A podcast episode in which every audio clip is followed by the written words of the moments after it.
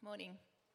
I did uh, Google pronounce some of these words, some of the Pharisees' names, but now I can't remember. So, anyway, so it might come out a bit funny. I think maybe only a few people might pick up on it.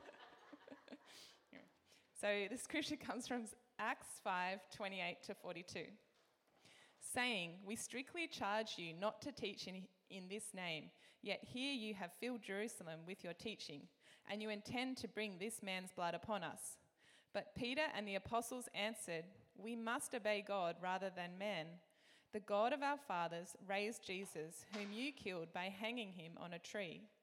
God exalted him at his right hand as leader and saviour to give repentance to Israel and forgiveness of sins. And we are witnesses to these things, and so is the Holy Spirit, whom God has given to those who obey him. When they heard this, they were enraged and wanted to kill them. But a Pharisee in the council, named Gamaliel, a teacher of the law, held in honor by all the people, stood up and gave orders to put the men outside for a little while. And he said to them, Men of Israel, take care what you are about to do with these men. For before these days, Theudas rose up, claiming to be somebody, and a number of men, about 400, joined him. He was killed, and all who followed him were dispersed and came to nothing. After him, Judas the Galilean rose up in the days of the census and drew away some of the people after him. He too perished, and all who followed him were scattered. So, in the present case, I tell you, keep away from these men and let them alone. For if this plan or this undertaking is of man, it will fail. But if it is of God, you will not be able to overthrow them. You might even be found opposing God. So they took his advice, and when they had called in the apostles, they beat them and charged them not to speak in the name of Jesus and let them go. Then they left the presence of the council, rejoicing that they were counted worthy to suffer dishonor for the name. And every day in the temple and from house to house, they did not cease teaching and preaching that the Christ is Jesus. This is the word of the Lord.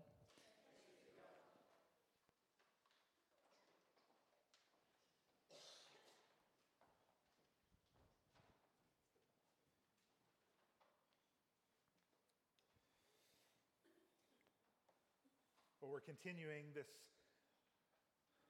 series through the book of Acts and looking at things that took place and, and conversations and dialogue and sometimes sermons.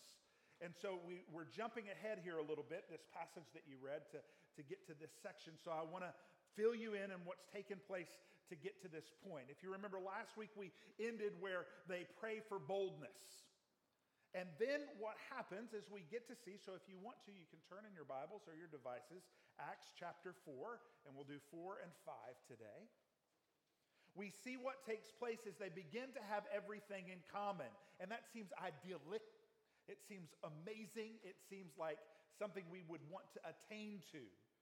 But it's interesting. I just want to point out why that happened. Uh, in Acts chapter 4, verse 32, it says, Now the full number of those who believed were of one heart and soul, and no one said that any of the things that belonged to them was his own, but they had everything in common. And with great power, the apostles were giving their testimony to the resurrection of the Lord Jesus, and the great grace was upon them all. Then it says there were no needy, and they gave to one another. Some sold property and gave to each other. Those who didn't have any had some, because those who had much would give more. It was because of the power of the resurrection. That's the key there, that the grace that was upon them to do these things, to live in community in this very way, was because the resurrection, living in the newness of Christ. And then we have this interesting story uh, of Ananias and Sapphira.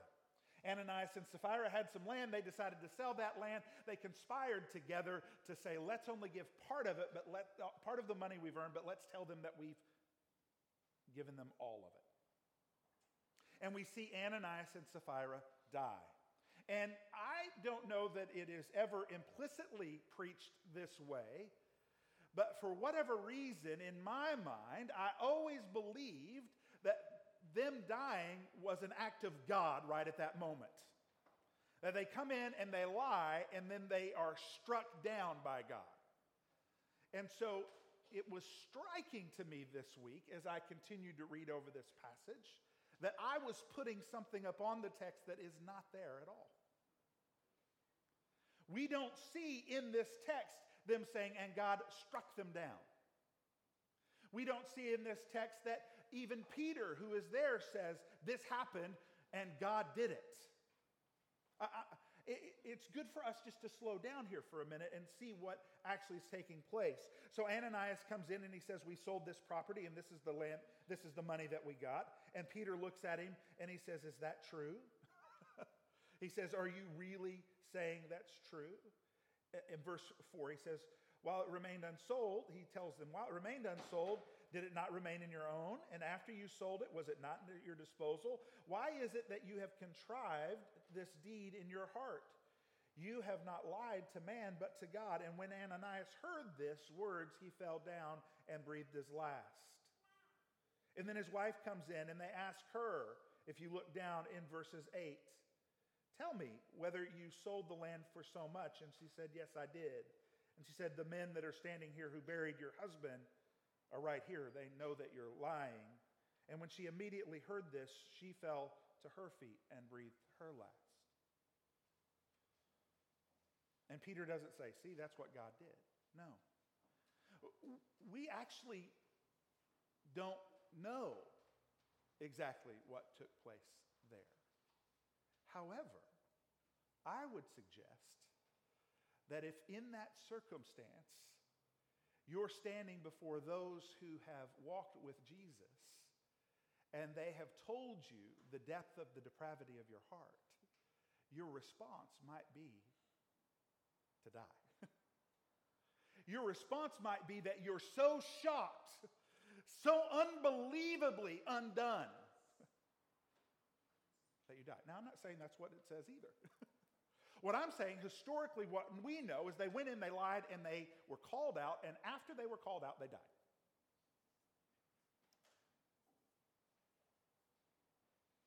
And then we see many signs and wonders continue to happen. And we see the apostles going to Solomon's porch outside the temple and they're preaching. And again, those that are in charge of the temple despise that. So they take them captive and they put them in jail. And while they're in jail, an angel comes and lets them out. And the men come to get them, to take them to trial, and they see that the doors are still locked, that everybody's still present except those men. And they go, Where are they? I don't know. Let's go look for them. And they go and find them in the temple preaching again. And so they call them forth. And that's where we're at here in this particular passage.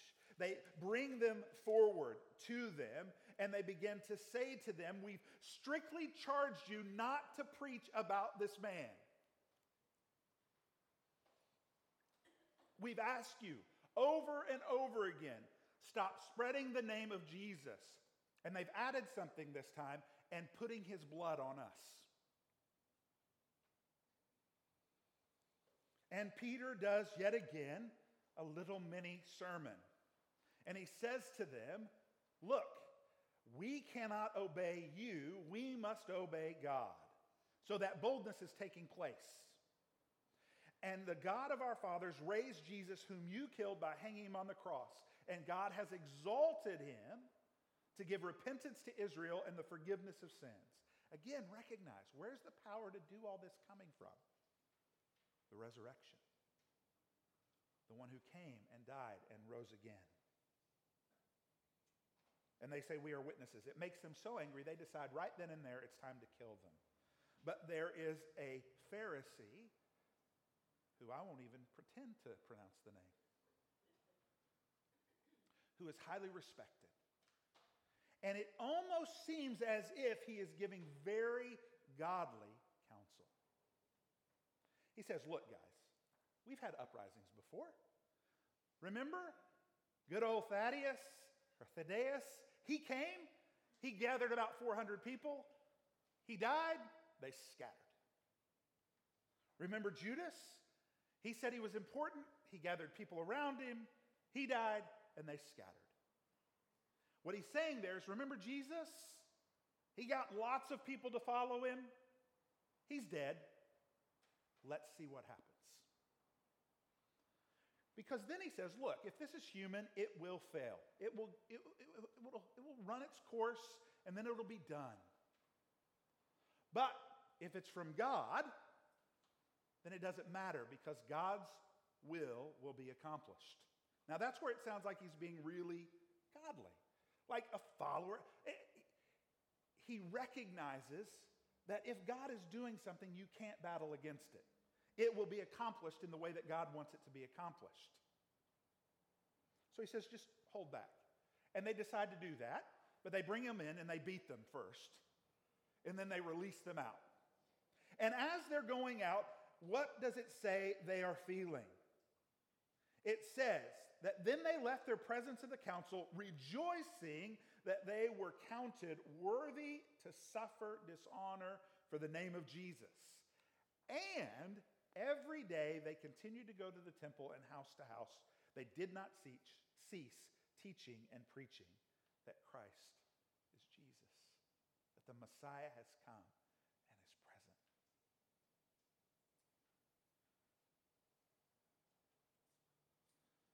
How many of you like comfort? Let's be honest. I'm a comfort person, I'm a comfort eater. I, I, I want to make sure that I feel good. If I have something that is going wrong in my life, the first thing I want to do is have it stop so that I don't have to feel the pain or the sorrow or the struggle or the shame that might come from that thing that might be going on. I, I want to feel comfortable. I, I want to know that I am like covered up with a warm blanket and just, oh, yeah, there's no troubles anymore. I think that's what the G man here is doing. I think that's what this Pharisee that has such good wisdom is doing. He's avoiding conflict. He's like, look, here's the deal. If we bring him in and kill them now, I want you to remember how many people were out in the temple courts that you dragged them away from. I want you to remember that they saw you drag them away and put them in jail, and now they're out preaching again. I want you to remember that they've got a following, and we don't want to take them out at this moment because it could cause more of an uprising than it's worth our trouble. So if we just set back and wait. And just to make sure you guys will do what I want you to do, that you'll walk along with me in avoiding conflict and moving to comfort, I'm going to spiritualize it for you and say, and God is good.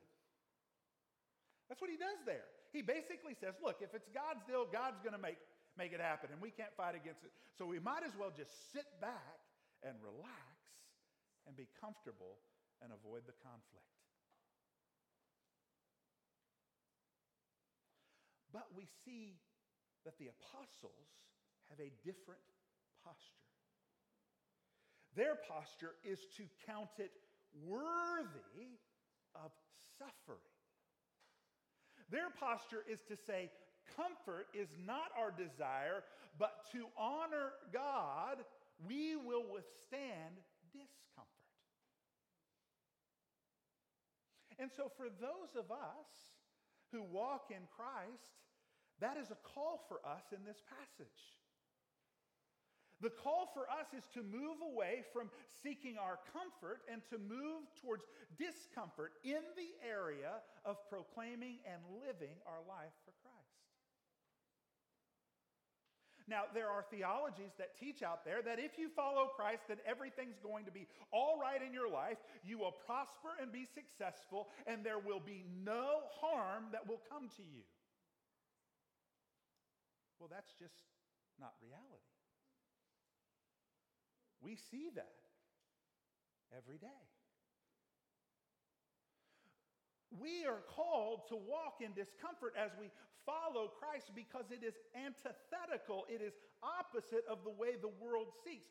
We in the world, in our flesh, want comfort.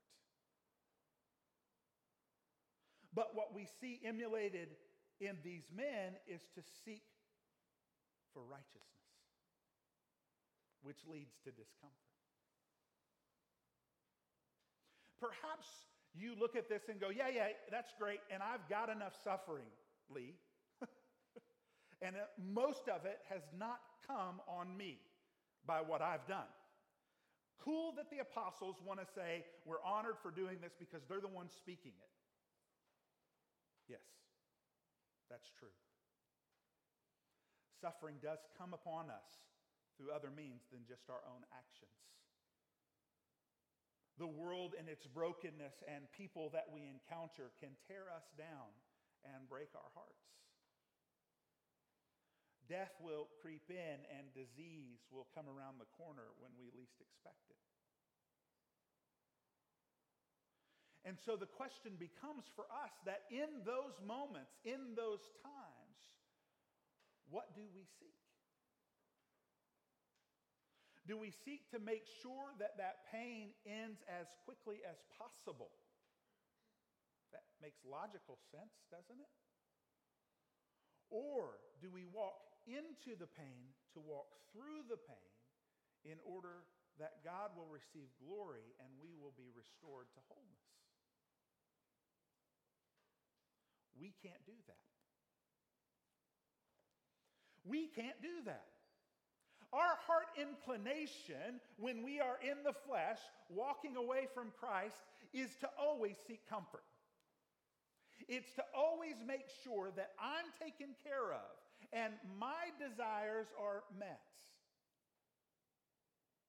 But if, in fact, from this passage, we're supposed to move to a place that counts it an honor to suffer, then we must first see those, the one who suffered for us. Their proclamation is about the resurrection, but the resurrection does not happen without the crucifixion. And Jesus, the one who lived in majesty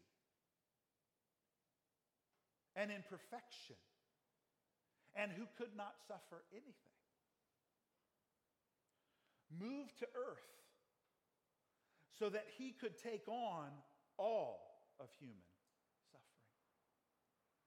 The Bible teaches us over and over again that Christ is the substitute for us in that he moves into the place of being our suffering so that we can move into the place of holding our suffering as an honor. Now, just a quick aside. Sometimes your suffering comes by your own actions and your own desire to have your own way.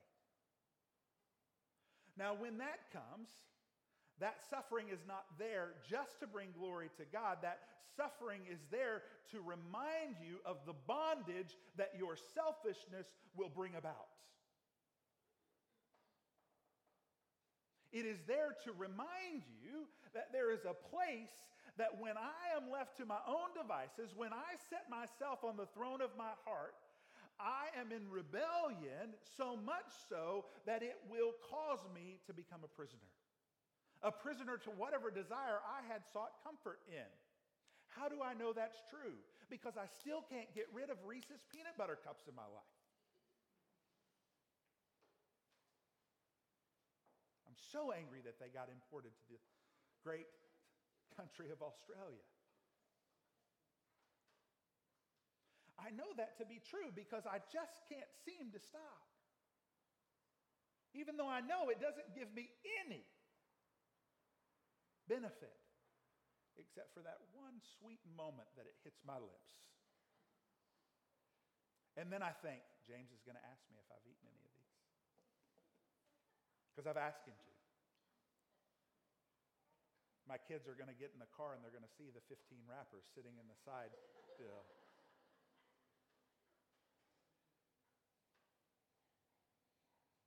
But whatever that small thing was, whatever that thing that caused me to think, just one, that will make me feel better. If I had turned to the one who had taken all suffering and said, In this moment, I need you. and perhaps dialed James to ask him to keep me from doing, because sometimes we need those helps, then I wouldn't have to deal with the shame and the bondage that comes after. Now, here's the benefit for us in this that as God moves in our life and transforms our heart and calls us to this place of going, wait a minute, wait a minute, comfort is not the most important priority for me. But following Christ is the most important priority for me. And in that, I might have discomfort. I will have discomfort. But God's love is sufficient and good enough to walk with me through that. And that I will see God magnified and I will receive the comfort from Him. And how great it is that it's not a comfort that's just up here, right? Not just a, oh, God loves you and that should be comfort enough. No, He puts us with other people who can walk along with us. See, that's the great thing about what we saw before. They had everything in common. They were walking and sharing life together. They were in a community of faith that said, We are one. And so they were there when they were walking through that discomfort. And in the end, then, we can say it is an honor for us as we lift up Christ to be uncomfortable so that we can rest firmly in his comforting embrace. Let me pray for us. Father, if there's anything that's not from you today, we just ask that you will burn it up, that it will go away. But if something is from you today, Lord, we just ask that it will take root in our hearts and it will bear good fruit for you. May you receive glory and honor in this. It's in your name we pray, Jesus. Amen. Let's stand and respond